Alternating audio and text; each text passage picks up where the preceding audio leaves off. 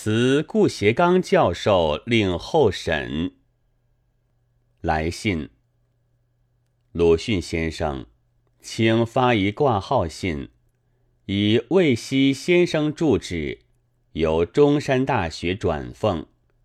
似恐先生未能接到，特探得尊谕所在，另抄一份奉览，敬请大安。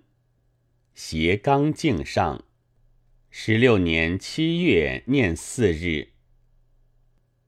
超见鲁迅先生，斜刚不知以何事开罪于先生，使先生对于斜刚竟作如此强烈之攻击，未及成教良用耿耿。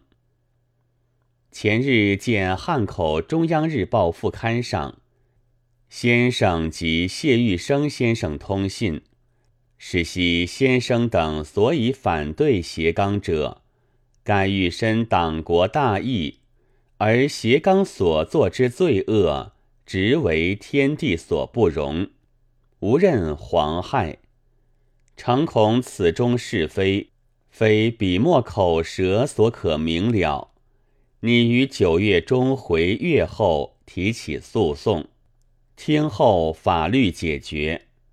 如斜刚确有反革命之事实，虽受死刑亦所甘心；否则先生等自当负发言之责任。务请先生及谢先生暂勿离粤，以四开审，不生感判。敬请大安。谢先生处病后，中华民国十六年七月廿四日回信。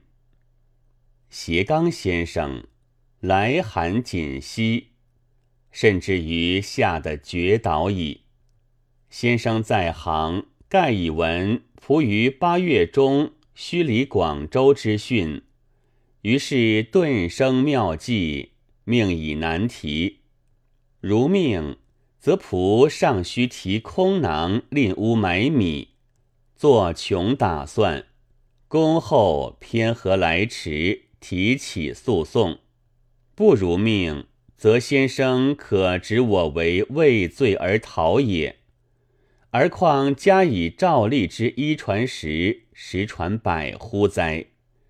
但我亦早觉，八月中仍当行。九月已在户，将这俱属党国所制，法律当与越不易。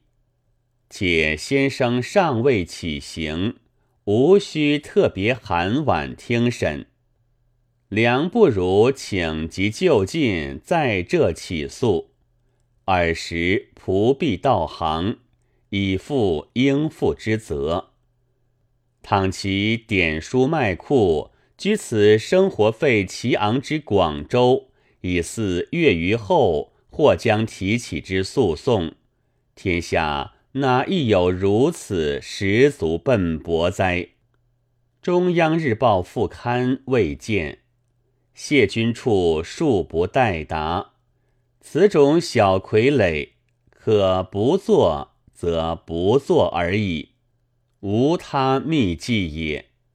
此父顺请祝安，鲁迅。